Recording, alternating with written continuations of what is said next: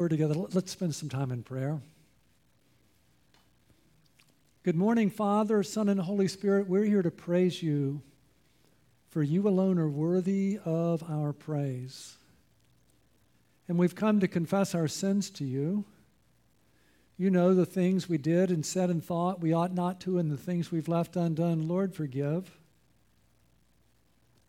And Lord, we're here to thank you that you've given us life, you've given us new life, that you've washed our sins away, you've given us your spirit, you've given us your word, that we can gather and worship you. You fed us and clothed us, and we're here to thank you. And Lord, we've come. We've given you our gifts, the gifts of singing. We've given you the gifts, uh, the financial gifts we've given to you because you've been good to us. Lord, we've come because we want to hear your word. Lord, Lord, Lord, we pray as we open your word that your Holy Spirit would teach us. Lord, we're here because we need you. Our nation needs you. And so we're praying for revival. Will you not yourself revive us again that your people may rejoice in you? We pray in Jesus' name. Amen. Um, In a world filled with bad news, I, I, love being a part of a church where we gather and celebrate good news every week. And this week was an amazing week at Good News. We saw seven people who put their faith in Christ, and we, we give God thanks for that. Seven people, and you might say, well, what happened to them? If you notice the trees, there's, I believe, 169 rings around of 169 people that we know of this year who heard the gospel through someone at Good News and put their faith in Christ and were moved from death to life. We had set a goal to double the number of evangelists this year. We had that last week. Now we've actually sent 43 people, and so amazed for what God's done in us and through us this year. And I want to thank all of you who financially support Good News. We couldn't do what we do without you. As we're in this last month, uh, we are behind a, a church where we really need to be, and if you're able to give something special this month, it would be greatly, greatly appreciated, and it would help us out at a really important time that we could continue to uh, share the gospel both here and around the world. Um, Tara shared the power of an inv- invitation.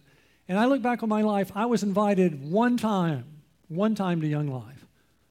All it took was one invitation.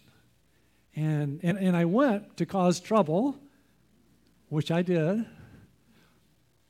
But the first time I went and heard the gospel, I said, This is what? This is who I've been looking for all my life. Isn't it amazing? One invitation, and I found the one that I'd been looking for all of my life. And I know some of you are saying, Smiley, that's my story. I, I remember that's who I've been looking for all my life. And if you've never had that experience, I'm praying you have that experience today. That today, as we open up God's Word, you say, wow, that's who I've been looking for all my life. And that's really the point of the message today is that Jesus is the one you're looking for. Um, it, it, Augustine, for whom our city is named, said, Our hearts are restless until they find rest in you. If your heart is restless, listen, Jesus is the one you're looking for. And so, what we've been doing leading up to Christmas uh, we've spent the last couple of months uh, walking through John, looking at the seven great I ams in John, answering the question who does Jesus think he is? So we've said, Jesus said, I am the bread of life, the light of the world, the door, the good shepherd, the resurrection life, the way, the truth, and the life, and the vine. And if that weren't enough, wait, there's more. We've been in a bonus round. And last week we looked at how Jesus said, Before Abraham was, I am. And our last week in John is going to be in John 18 5, where Jesus says, I am the one. If you have your Bible, open to, to John 18. And these are bonus extra I ams. Next week, we're going to look in Matthew 16, and then we'll be at Christmas. But in Matthew, or in John 18, verse 5, uh, Jesus says, I am He. Uh, I am the one that you're looking for, and that's what we're going to unpack today. But to really understand a verse, it's, it's, important to understand the context. So let's go back to the beginning of the chapter. And listen, if you don't have a Bible, it'd be a really good idea to bring a Bible and open it up. And, and, and I'm going to go all over the place. You won't keep up, but, but you can keep it open to John 18, the main passage, and get familiar with your Bible. Uh, John 18, verse 1, when Jesus had spoken these words, in the Gospel of John, chapters 13 through 17, all those chapters, they all take place in the upper room. It's in the upper room. It's the last week. It's what we call Holy Week. It all took place uh, in that upper room. Jesus washing the feet of his disciples, Jesus instituting the Lord's Supper, two of the great I ams when he said, I am the way, the truth, and the life, and I am the vine. It all took place in the upper room. He taught them about the cross, he taught them um, about the ministry of the Holy Spirit. And then in John 17, John 17, that's what we call the high priestly prayer. We find Jesus praying for us, and that all took place in the upper room. And now it's about to change. Uh, 18, verse 1 When Jesus had spoken these words in the upper room, he went forth, came down out of the upper, upper room, went through Jerusalem. He went forth with his disciples. They exited east of Jerusalem over the ravine of the Kidron where there was a garden in which he entered with his disciples. And the garden's called the Garden of Gethsemane. You know what Gethsemane means? Oil press. It's an oil press. So the Garden of Gethsemane would have been an oil grove, okay? And uh, notice he entered a garden. A lot of what happens in the Bible happens in a garden, right? In the very beginning, the first Adam, he sinned, right? He sinned in a garden and his sin wrecked everything. And now we're in another garden, and Jesus is the second Adam, and Jesus will stand in the garden and not fall. Now, Judas, who also who was betraying him, have you ever been betrayed by a friend? It hurts, right? Jesus knows what that's like. Now, Judas, who had been one of his disciples, one of his small group, now Judas also, who was betraying him, knew the place, for Jesus had often met there with his disciples. So Jesus or Judas knew where Jesus and the disciples would be as he's betraying him. But you know what's more important? Jesus knew that Judas knew. And Jesus went there anyway. And what we're going to learn in this passage is that, that Jesus is Lord and Savior. He's Lord and Savior. And He's in control in this whole story where they're coming to arrest Him. He's the one who's calling all the shots. Jesus knew that Judas knew, and He would betray Him there. And He did it anyway because Jesus is not a victim. Jesus laid down His life for you and me. Judas, then, having received the Roman cohort, so Judas had with him a, a, Roman cohort, perhaps 600 armed Roman soldiers and officers from the chief priests and the Pharisees. Uh, so you had the Roman soldiers, and then you had the religious police. Uh, you know where you have that in the world today? It's in Iran, right? In Iran, they have religious police, and the religious police, they go through the country and they enforce their religion on the people. That's what you would have had here. You would have had the Roman soldiers, you would have had the temple police. Uh, uh, and they came with lanterns and torches and weapons. now, why'd they bring 600 people, soldiers? Why'd they do that? Because they were expecting Jesus and his disciples either to flee or to fight. And uh, you know the saying, right? You don't want to take a knife to a gunfight because you don't want to be what? Outgunned, right? And so what do we find them doing? They they brought 600 people because they wanted to have uh, superior weapons because they thought Jesus and his disciples were going to fight. So, boy, were they surprised what happened, right? Um, so, Jesus, knowing all the things that were coming upon him, Jesus is fully God and fully man, and he knew what was coming. He knew he was going to be betrayed. He knew he was going to be deserted. He knew he was going to be denied. He knew he was going to be mocked and crucified. He knew he was going to be made sin and experience the wrath of God. He didn't resist, he didn't flee because Jesus is Lord and Savior. He's in control of the situation. Jesus, knowing all the things that were coming upon him, went forth and said to them, Jesus is running the show. He's running the show at his own death. Whom do you speak, seek? Um, and they answered him, Jesus the Nazarene. He said to them, I am he. I, I, want you to see two names of Jesus the lowest, the most human and humble name of Jesus, and the highest and the most exalted. The humble? Who are you, whom are you seeking? And they said, Jesus the Nazarene. Listen, Nazareth was in Galilee in the north, in Galilee, and, and real Jews lived in the south, in Judea. So he was from the wrong region, and he's from Nazareth. He's from a nowhere place. Nobody's from Nazareth. You know the story, right? That Jesus, he, he finds Philip, right? And he says, Follow me. And Philip begins to follow Jesus. And you remember what happens next, right? In John 1, verse 45, as Philip began to follow Jesus, he, Philip found Nathanael and said to him, We have found him of whom Moses and the law and also the prophets wrote. Uh, did you hear that? The Bible's one story. Everything in the Old Testament, all the law and the prophets, it all pointed to Jesus. He says, We have found him that the Older Testament speaks about in the law and also the prophets, Jesus of Nazareth, the son of David, of Joseph, jo- Jesus of Nazareth. And, and you remember what Nathanael said, right? And Nathanael said to him, Can anything good come out of Nazareth? Philip said to him, Come and see. So, so we have Jesus from Nazareth. Can anything good come out of Nazareth? And then Jesus responds and says, I am He. He's saying, I am who I am. 1500 years earlier, Moses had said, What's your name? And he said, Tell them that I am who I am. So Jesus is claiming to be God. I am he.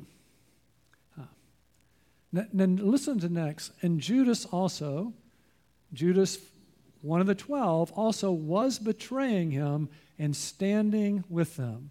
Notice two things about Judas. He's betraying him and he's also standing with them. So let's unpack a little bit that he was betraying him. He betrayed Jesus with a kiss.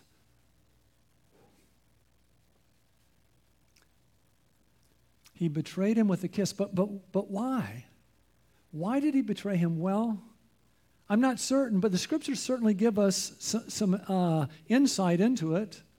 Uh, a few chapters earlier in John chapter 12, Jesus had raised Lazarus from the dead, and, uh, and Mary and Martha are having Jesus over for dinner, and Mary's so overwhelmed that she's anointed his feet with perfume. Remember the story?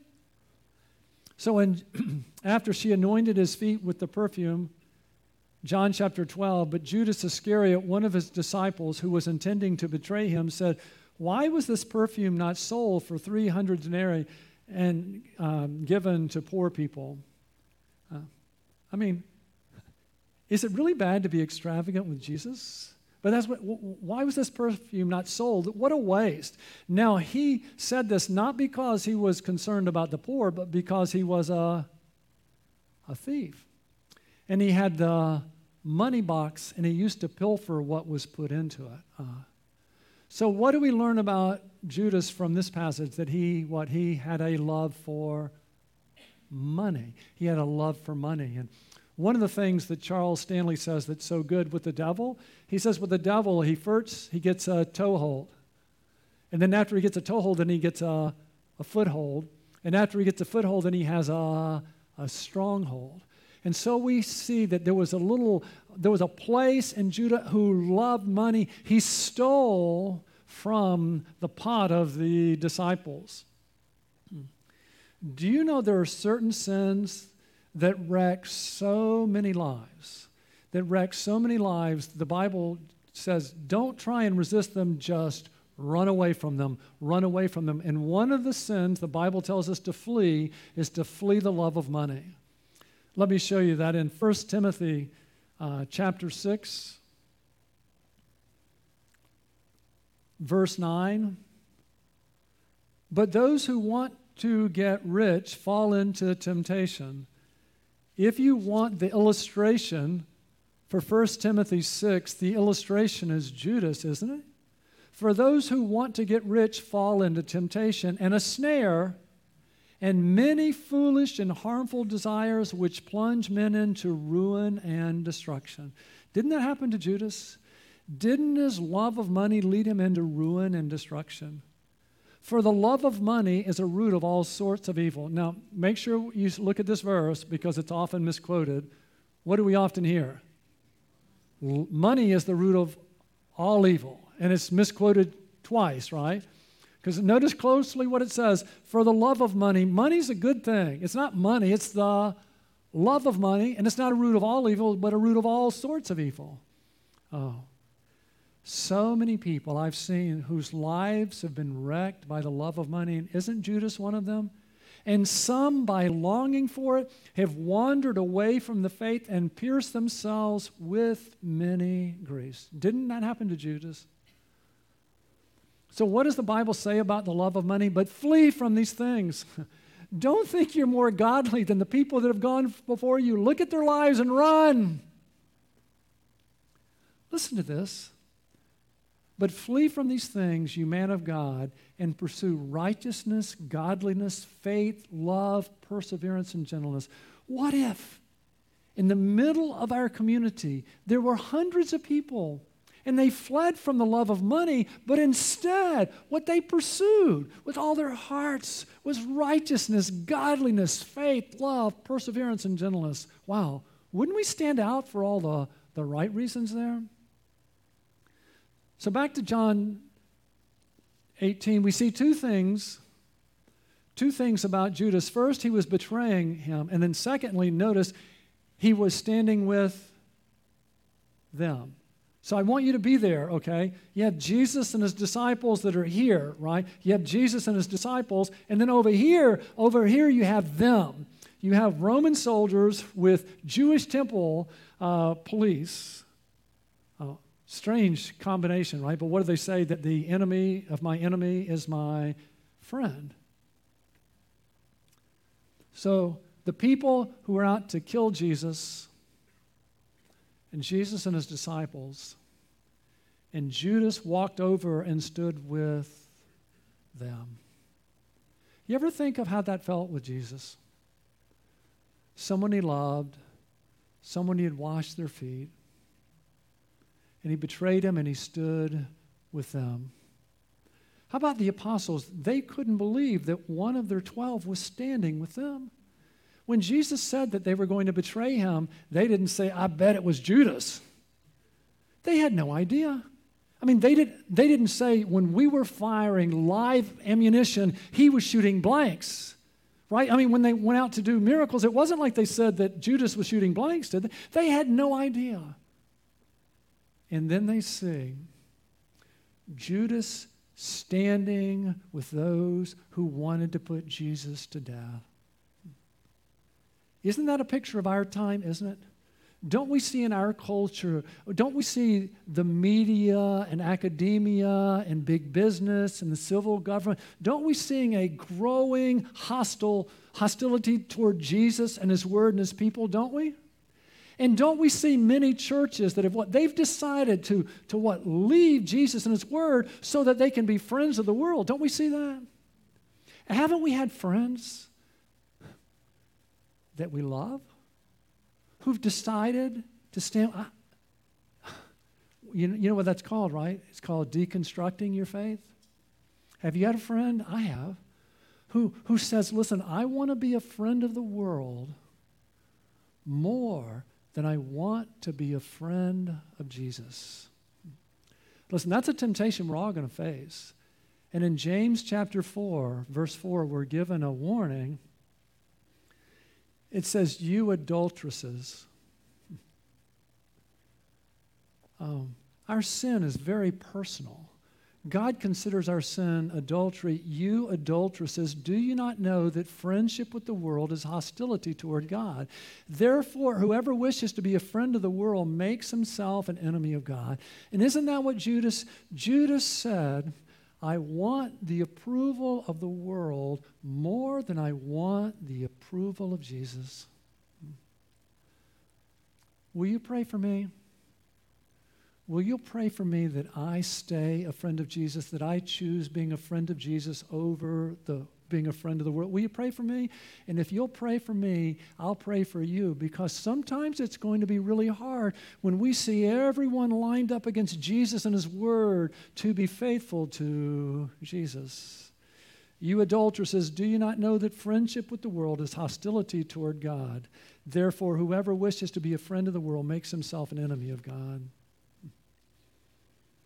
You know what really helps me choose Jesus as, Jesus as my friend? He calls me friend. Is that amazing? So, Judas also, who was betraying him, was standing with them. So when he said to them, I am he,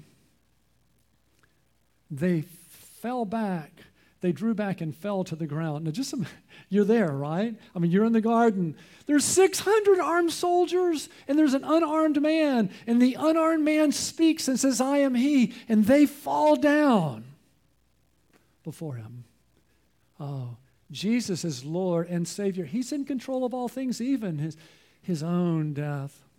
And listen, if Jesus speaks, and his enemies fall to the ground, what should happen to his friends when Jesus speaks? Hmm? Oh, when Jesus speaks as his friends, shouldn't we say, Yes, Lord, yes, Lord, you lead and we'll follow, right? But listen, Jesus spoke, spoke, and they fell to the ground. And you know what? When a soldier falls to the ground, he's defenseless. He's defenseless, and they're thinking, uh oh, we're about to get killed. Does Jesus take advantage of the situation? Does he destroy them? No, no, no. Um, they fell back and fell, they, they drew back and fell to the ground. Therefore, he asks, again asked them, Whom do you seek? Who are you looking for?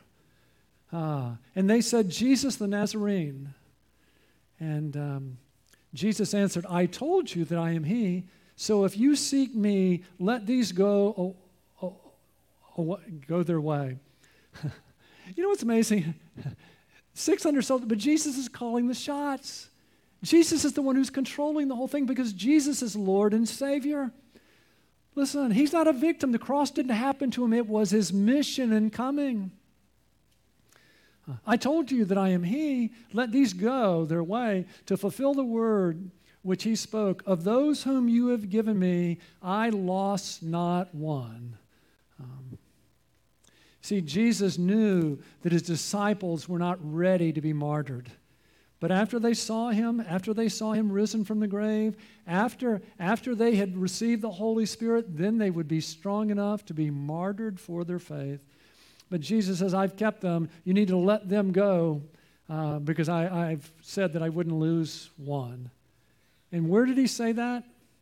In the chapter before this, in John 17, when Jesus is praying for his disciples and praying for you and me, he was saying in John 17, 12, While I was with them, I was keeping them in your name, which you have given me, and I guarded them, and not one of them perished, but the son of perdition, so that the scriptures would be fulfilled.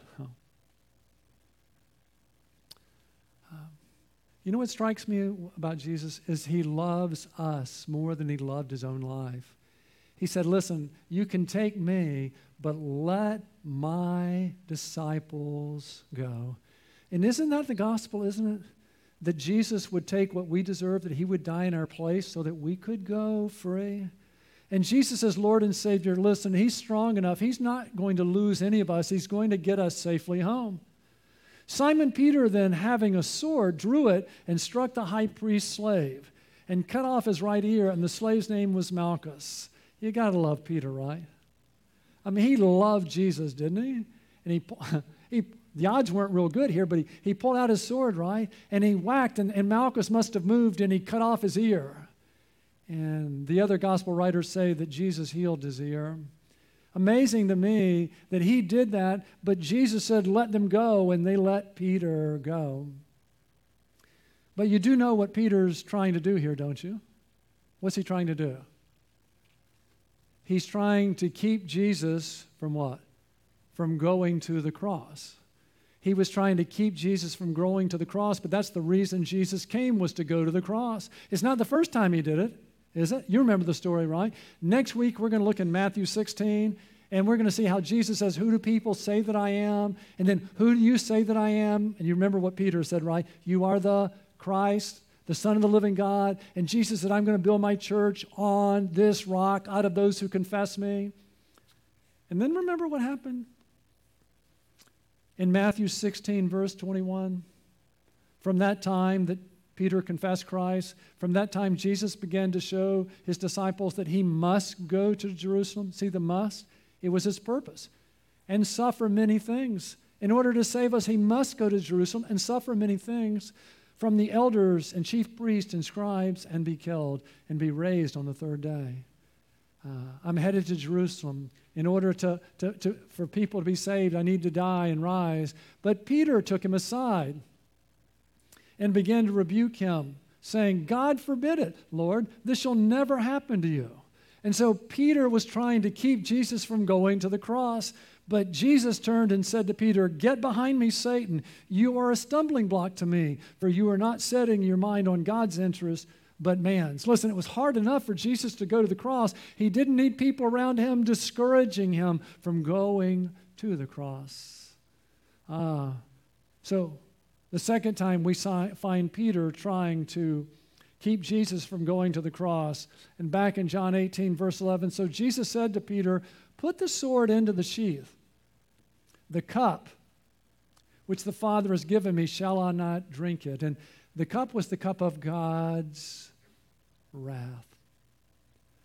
The other gospel writers say before this happened that Jesus is in the he's in the garden and he prays 3 times, right? Father, if there's any other way for you to save your people other than me drinking the cup of God's wrath, please tell me, please tell me.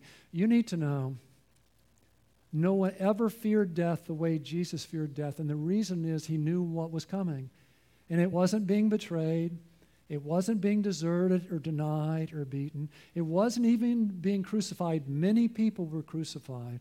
What filled him with terror was being made sin and experiencing the wrath of God that we deserve. Hmm. Jesus said, Put the sword into the sheath, the cup which the Father, uh, shall I not drink it? Um, Jesus was ready to go and die for us because the time was right. Because it's not the first time they tried to kill Jesus, is it? I mean, you, you remember, right, that, that when Jesus began his ministry, he's in, he's in Nazareth, where he's from. They hand him the book of Isaiah. He reads it, and then he says, This has been fulfilled in your midst. The Spirit of the Lord has anointed me to preach the gospel to the poor. And the Jewish people all cheered, right? And then he said, And to take the gospel to the Gentiles. And then they what? They booed. And I pick up the story. In Luke chapter 4, and all the people in the synagogue were filled with rage. Listen, racism is not a new thing. It's been there from the beginning. When, when Jesus said the gospel would go to Gentiles, all the people in the synagogue were filled with rage as they heard these things. And they got up and they drove him out of the city and led him to the brow of the hill on which their city had been built in order to throw him down the cliff. But passing through their midst, he went his way. Uh, why did Jesus not die then? Was it because he was afraid to die? Was it? No, it wasn't the right time, right? And you remember what we read last week, don't you? Remember last week we were in John chapter 8, and um, in verse 58, Jesus said to them, Truly, truly, I say to you, before Abraham was born, I am. Yes, I'm greater than Abraham. Before Abraham was born, I existed because I'm God. Therefore, they picked up stones to throw at him. But Jesus hid himself and went out of the temple. Once again, they, they tried to kill him, but it wasn't time. But now it was the time. Now it was the Passover. It was the right time, and Jesus was ready to go. Hmm. Remember what Jesus said? He said, Listen, if I wanted to call down thousands of angels, I, I, could, I could, but listen, this is what I came for. I'm ready to go and drink the cup my Father has given for me. The Father had a plan to save us, and Jesus wants to carry out that plan of dying in our place with exact and perfect faithfulness. The cross didn't happen to Jesus, He volunteered for it. In John chapter 10, verse 18, no one has taken it away from me, but I lay it down on my own initiative. Um, I have authority to lay it down, and I have authority to take it up again. This commandment I received from my Father. So as you see Jesus betrayed, deserted, denied, nailed to a cross, experiencing the wrath of God, we understand a couple things, don't we? We understand the bad news of the gospel that our sin must be way worse than we ever imagined if that's what we deserve. And it's true. The Bible says that sin is a crime against God. We break God's commandments, but also God's heart. Oh, how many times I've been in public and I'll see a mother speak to her little child and she'll say something to the child and I'll go, No! And that's bad enough. And then they see the kid take a swing at the mom and you think, You ungrateful little brat? Your mom gave birth to you and she feeds you and takes care of you. You say no and you swing? Oh, multiplied by a thousand times. Is that not us? God gives us life and breath, and God says, Honor your father and mother. And we say, No! And we swing at God. And God says, Sex belongs in marriage.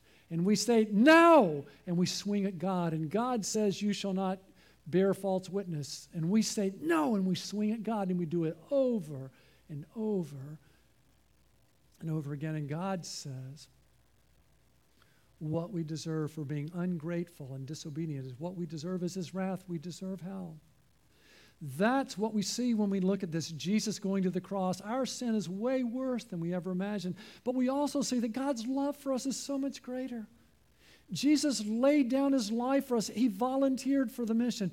God the Son put on flesh and came to earth to go to the cross. It wasn't the soldiers that, that sent him there. He laid down his life. It wasn't the nails that kept him on the cross.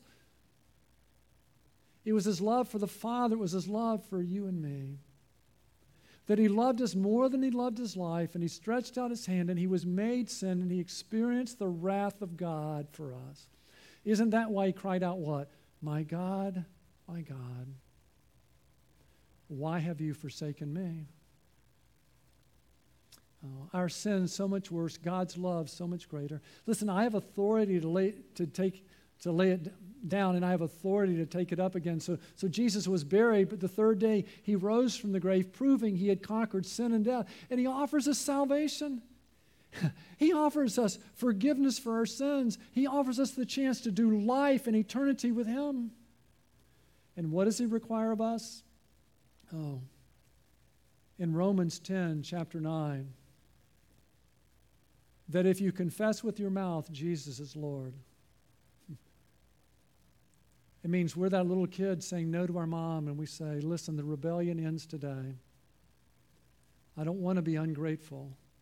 I don't want to be disobedient. My rebellion stops today.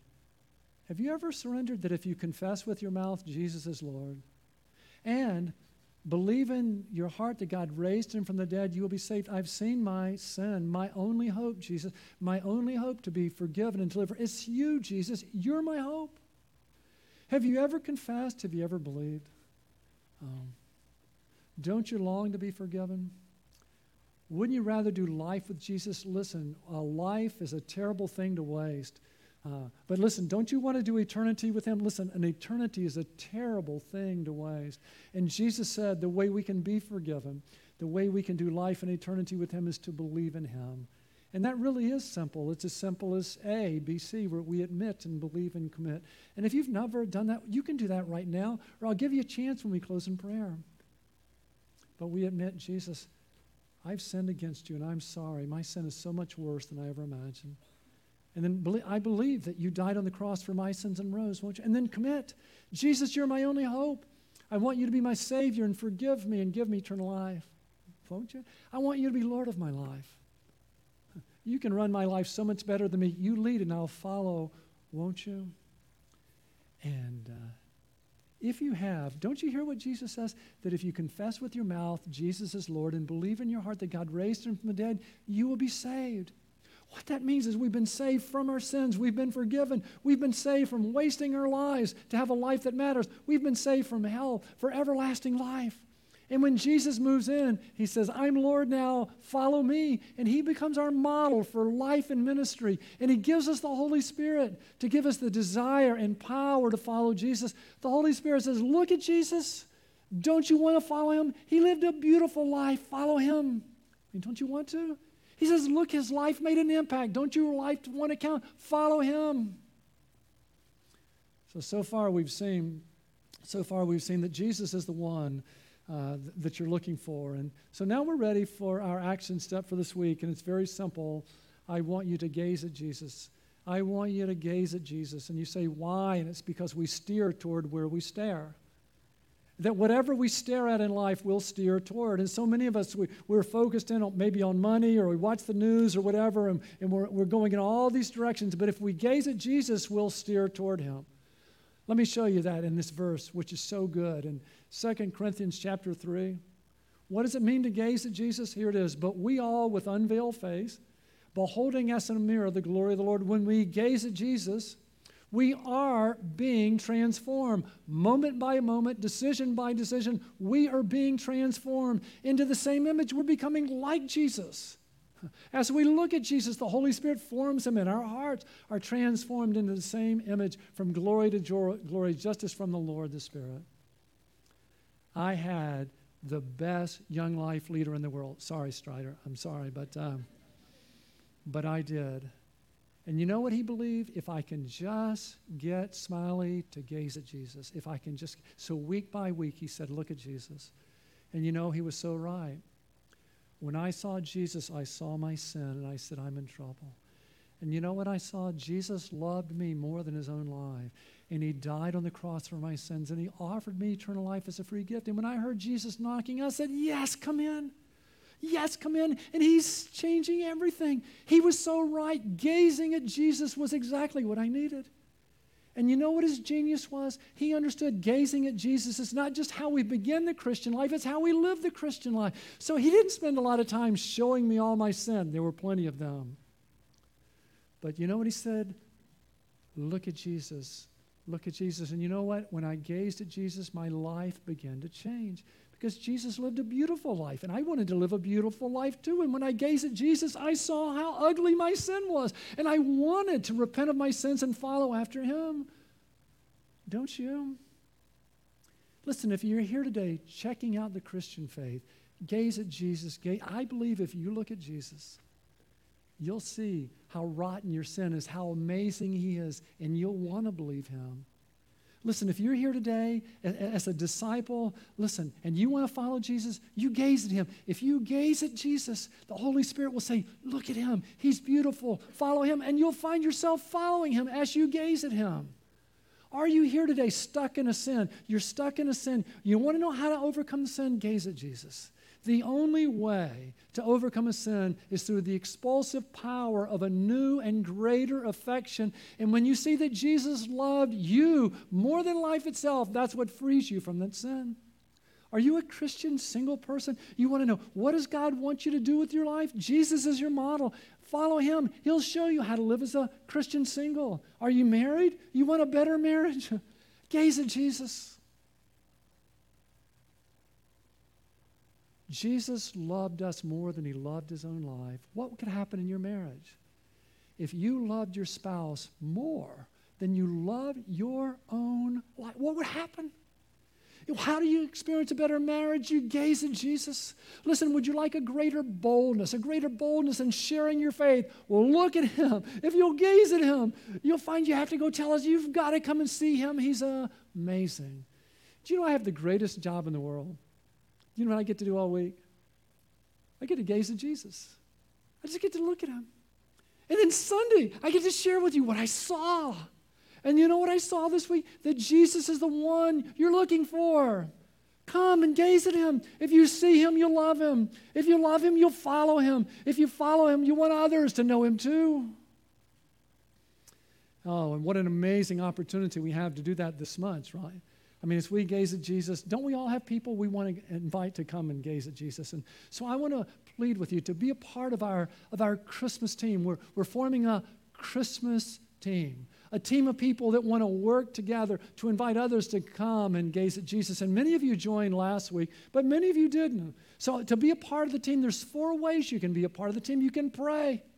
Listen, who are the people you want sitting with you on Christmas to hear the gospel? Won't you begin to pray for them? You say, Well, I won't be here. Who do you want sitting in here when you're not here hearing the gospel? You can pray.